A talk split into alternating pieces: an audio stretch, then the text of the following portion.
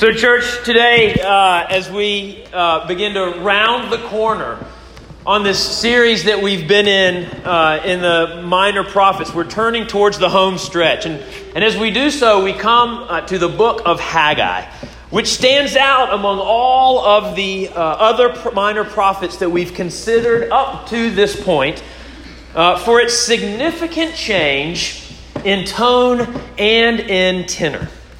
For whereas all nine of the, the minor prophets that we've looked at up to this point uh, were primarily messages that were, that were just overwhelmingly dominated by uh, words of warning regarding the coming judgment of God, and all lined with just a, a little thread of hope in the midst of them, Haggai completely flips the script. It is a prophecy that is filled with, with hope and with great promises that contains only a small thread of correction. And even that correction is not a warning unto judgment. It is a warning unto, uh, or not, it's, it's a correction unto life and to flourishing in all of its ways. And so, on the whole, this is a deeply positive and hopeful prophecy. Therefore, as you as we come to God's word this morning, I want to I want to invite you all to exhale. Right? I mean, seriously, if you have been here for the last nine weeks, I want you to take a deep breath in and a deep breath out. Blowing away from your neighbor, obviously, because we're still in the midst of a pandemic. Uh, but today we can relax because we are not facing the rebuke of God, but instead we are feeling His encouragement. And so if you have a Bible, I want to invite you to open it with me to the book of Haggai, if you can find it as we consider the joyful and hopeful major message of this minor prophet. Now, the book of Haggai is actually uh, a series of five different prophecies uh, that were given to God's people over a period of four months. And so, in order to get to the major message of this minor prophet, we've got to first look at the many messages that he gives to us and then pull them all together. So, so that's what we're going to do this morning. In order to make sense of these many messages, we first need to understand the context in which they were given. Because it's a context uh, which makes Haggai's prophecy both hopeful to his original hearers and uniquely applicable to us today. The setting of this prophecy, we're told in, in verse 1, is in the second year of Darius, the king of Persia. Now, that places us in the year 520 BC which is almost 70 years after God's people were taken into a captivity by the Babylonians. Now, at this point in history, the Babylonians uh, had been th- conquered themselves uh, by the Persians, and the king of Persia was allowing the exiles who had previously been captured by the Babylonians, uh, the king of Persia was allowing them to begin to return to their homelands and to be, begin to rebuild uh, their nations and their cities. And so, whereas all of the prophecies that we have considered up to this point uh, were prior to Israel's exile, they were preparing for and warning the people about the judgment of God that was about to come upon them because of their disobedience.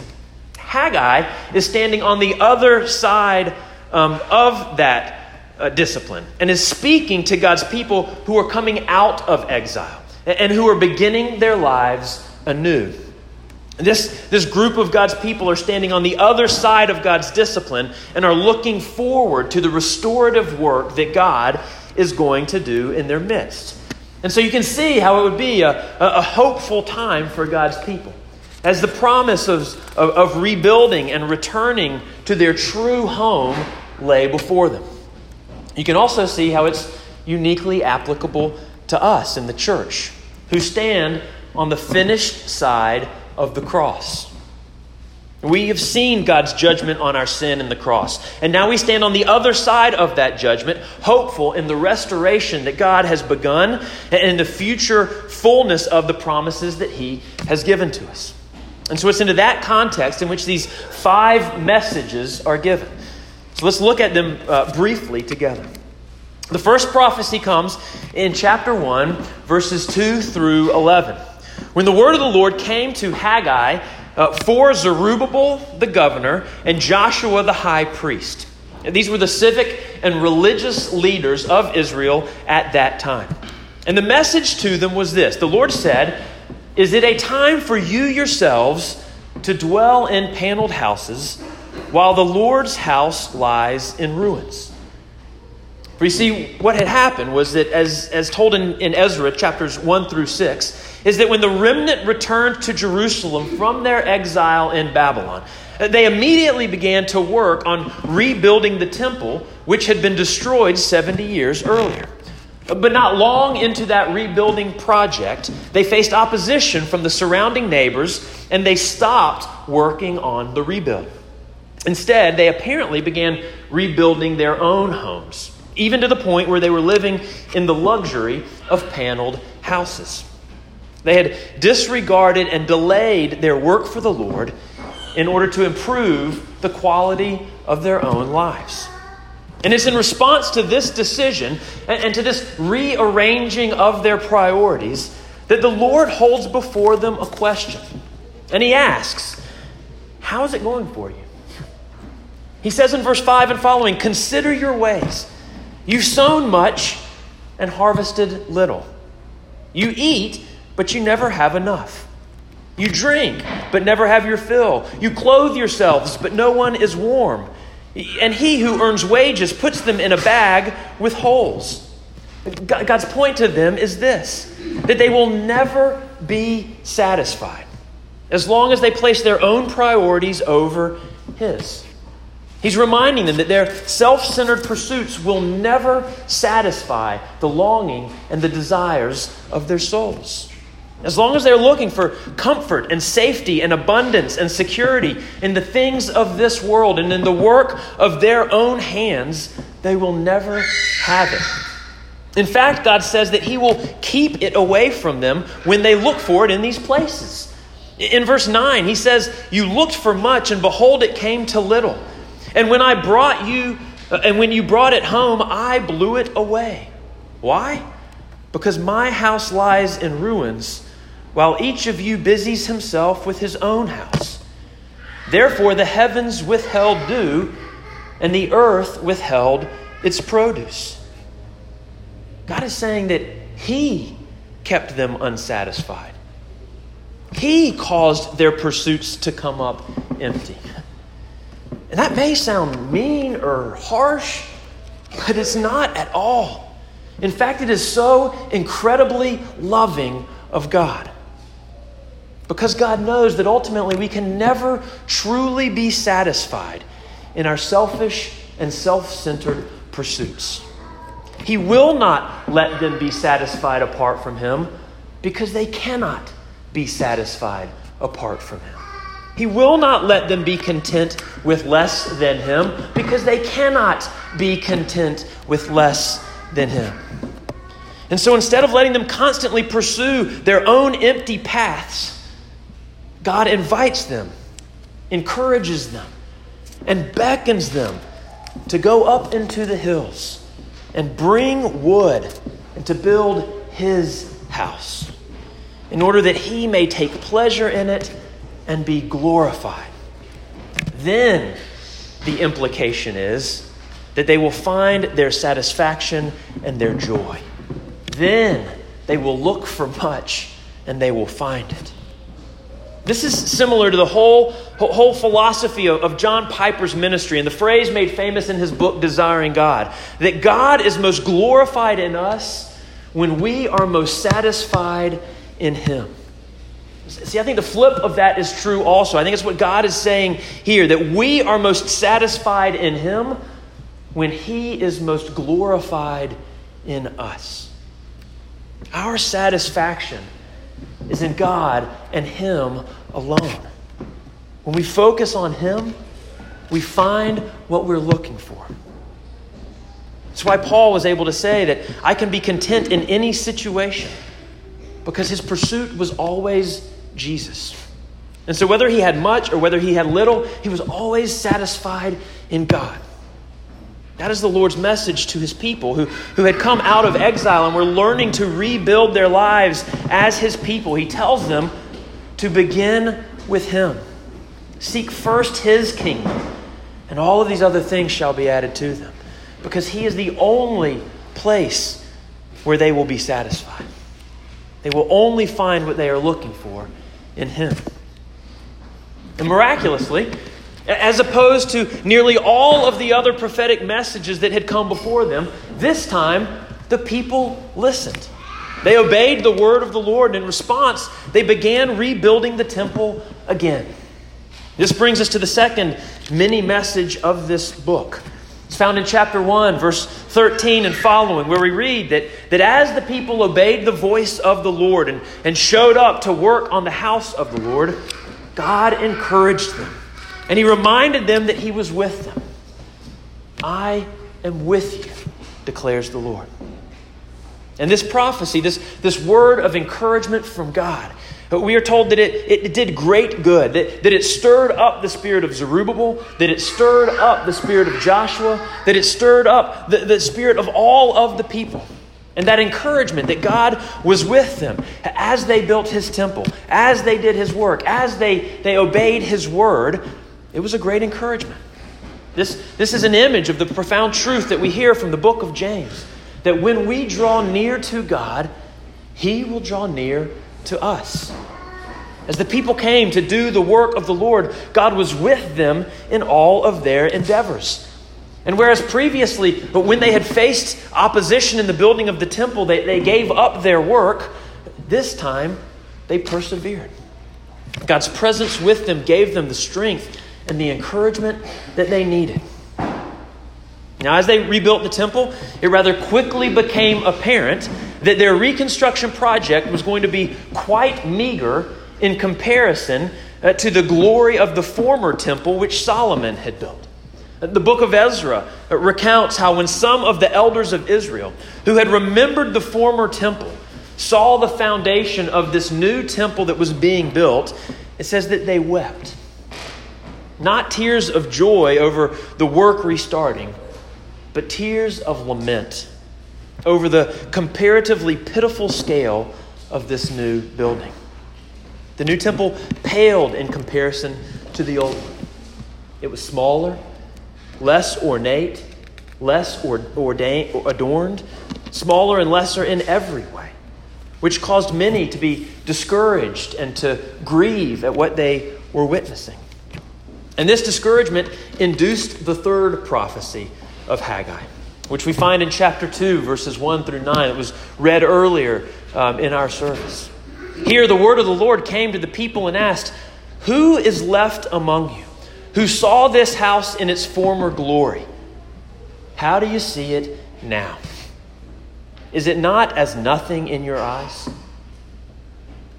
Here, God is acknowledging the reality of the, the smaller temple and the reality of their disappointment with the way that things are. But then he speaks a profound word of encouragement to Zerubbabel, to Joshua, and to all of the people when he says, Yet even now, be strong. Work, for I am with you. My spirit remains with you. Fear not. For in a little while I will shake the heavens and the earth, the sea and the dry land, so that the treasure of all of the nations shall come, and I will fill this house with glory. And then he tells them that the latter glory of this house will be even greater than the former glory. God tells them that when He is done with this temple, it will be even more amazing, more beautiful, more glorious than the previous one was.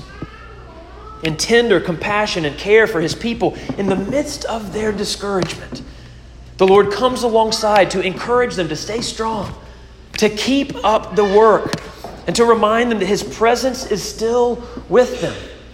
And despite what things may appear, that they should not be discouraged because He is going to do a work that they would not be able to believe. God was going to take this temple that looked so pitiful and insignificant and make it grand and glorious.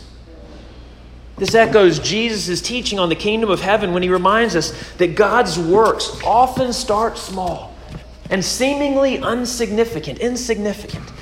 But then they grow into something profound which cannot be ignored or overlooked or missed. It also echoes Paul's encouragement to the church in Corinth when he reminds them that no eye has seen, no ear has heard, no, no heart has imagined what God has prepared for those who love him. Here, the Lord is encouraging his people that he would do a work and, and bring a glory to the temple and to the work of their hands that was beyond what they could possibly imagine. The fourth prophecy, which is found in the second half of chapter 2, was a, a word to encourage the people towards holiness and, and covenant living. God told the people that if they were unclean in their lives, then they would bring their uncleanness into the work of the temple. If they were living with injustice, then their, the, the, the building, the work would end up being unjust. If they themselves were defiled, their ministry would be defiled. And, and he reminds them of how they've suffered for that reality in the past. But then he promises that when they live according to his covenant, that he would bless them. And then finally, the fifth prophecy comes at the very end of the book, in chapter 2, verses 20 to 30. And here God says to Zerubbabel, uh, the leader of his people, that he's going to overthrow the kingdoms of the world, but that he was choosing Zerubbabel and would make him like a signet ring. And this imagery signifies a, a couple of important truths for God's people. First, it reminds us uh, uh, that they are, it reminds them, it reminds us that we are a chosen people, that, that we belong to God. And that whatever happens in the coming judgment of the world, that they are His and they will be safe and secure in Him. Second, in regard to the imagery of the signet ring, this, this speaks about the authority and the lasting nature of God's Word. For a, a, signet ring was a, a stone that was set into a ring and engraved with one's personal symbol on it. So the king's signet ring would have, have represented the king himself. It was used to endorse official documents by being pressed into soft clay or wax and then sealed or affixed to a document, guaranteeing that document was, was authentic and official. It, it signified that whatever was written or declared within a document that bore that seal was from the lips of the king himself. There was a kingly authority to it.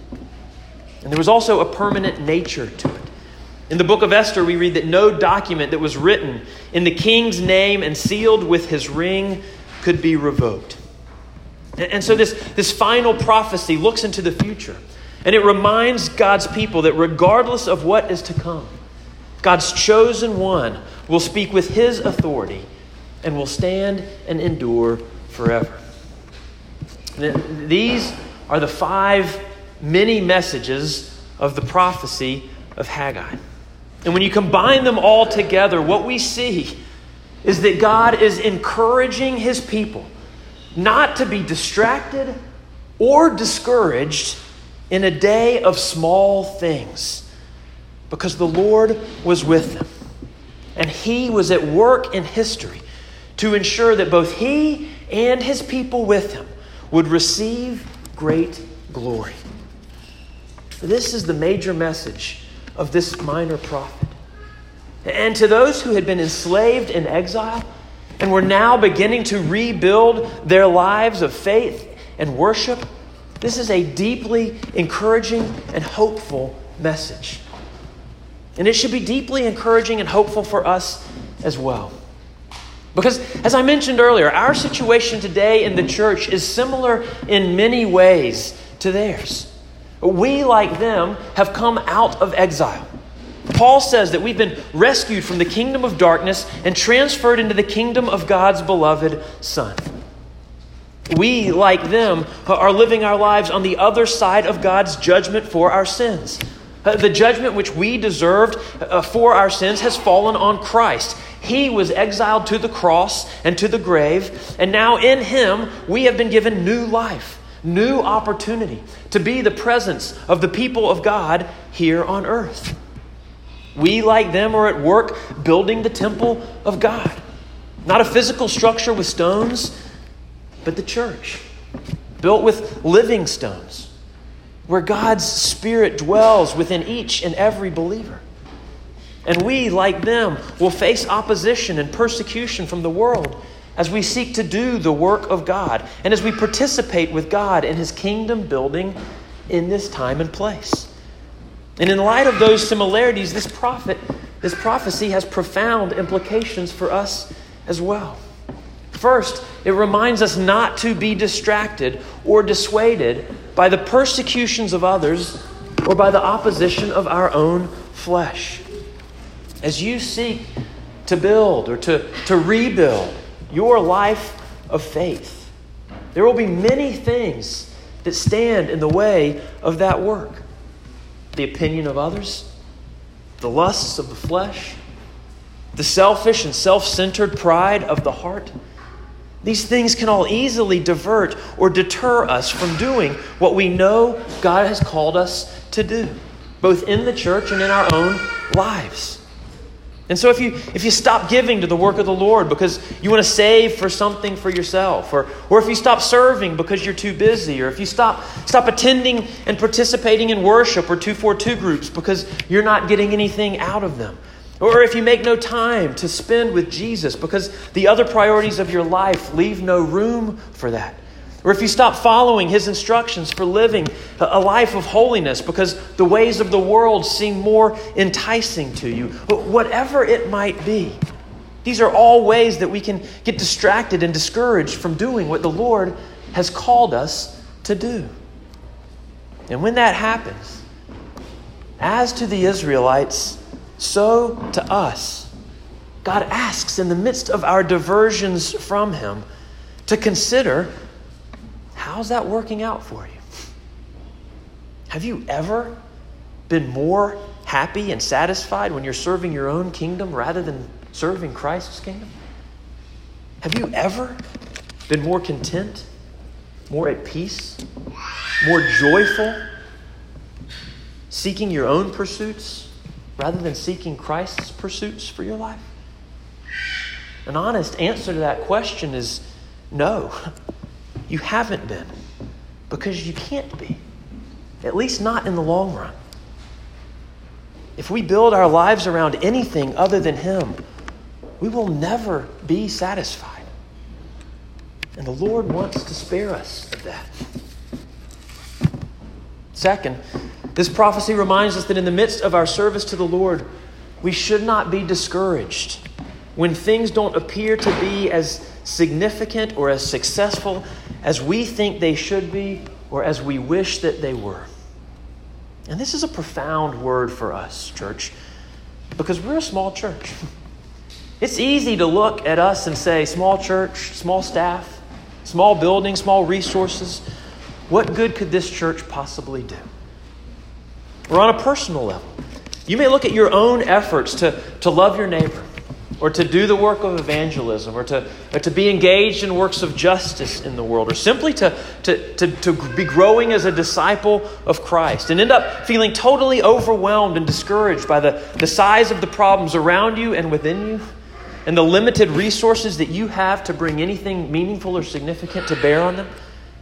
What good could you really do? What do you possibly have to offer?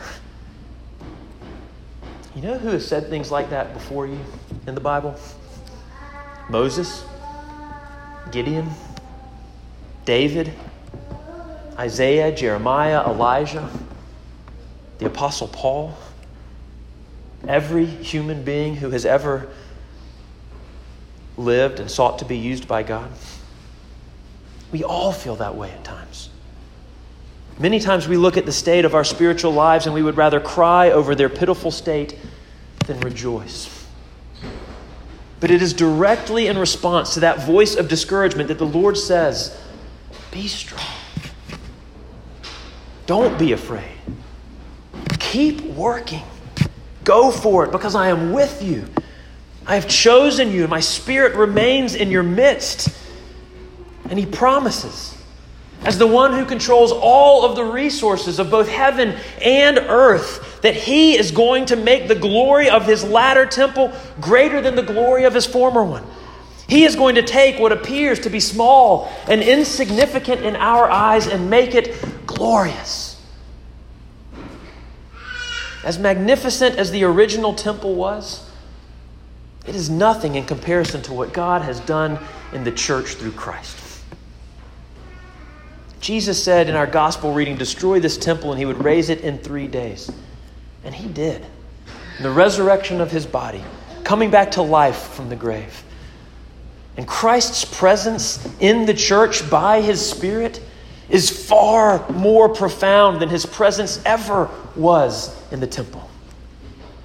And as amazing as Christ's presence is in the church now, that is nothing in comparison to what it will be like when the fullness of the kingdom of God comes and when the dwelling place of with God is with man in its fullness. The latter glory will be far more than the former. And our job in the time that we are given is to keep faithfully working at the work of God until that day comes. Keep living with Him and for Him, participating with Christ in the redemption of all things until all things are redeemed. Because one day they will be. And God is going to use you in that process because He is a God who loves to take the foolish things in the world to shame the wise. He loves to take the weak things in the world to shame the strong. God loves to choose what is low and despised in the world, even the things that are not, to bring to nothing the things that are. I mean, think about it. The God of the universe came in the form of a helpless child. The Savior of the world died upon a cross and was buried in a grave in order to bring life to the world. God loves to use the folly of what we preach in order to save those who believe. This is the way that God works. It's the way He's always worked. It's the way He will continue to work. And it is the way that He will work in and through you. He uses what is weak and small and insignificant to do great and glorious things. He uses weak things so that the glory can only be given and attributed to Him. Church, in the book of Haggai, we are given a message of incredible encouragement and hope. He reminds us that in this fallen and broken world, we should not be distracted or discouraged in a day of small things. But whatever it is that He has called us to and that He has given us to do, we should faithfully keep at it. Because the Lord is with us, and He is at work to bring a glory to this world through the church that we cannot even imagine. So let's keep building. Together in the church and individually in our lives for God's glory and for our good. Amen.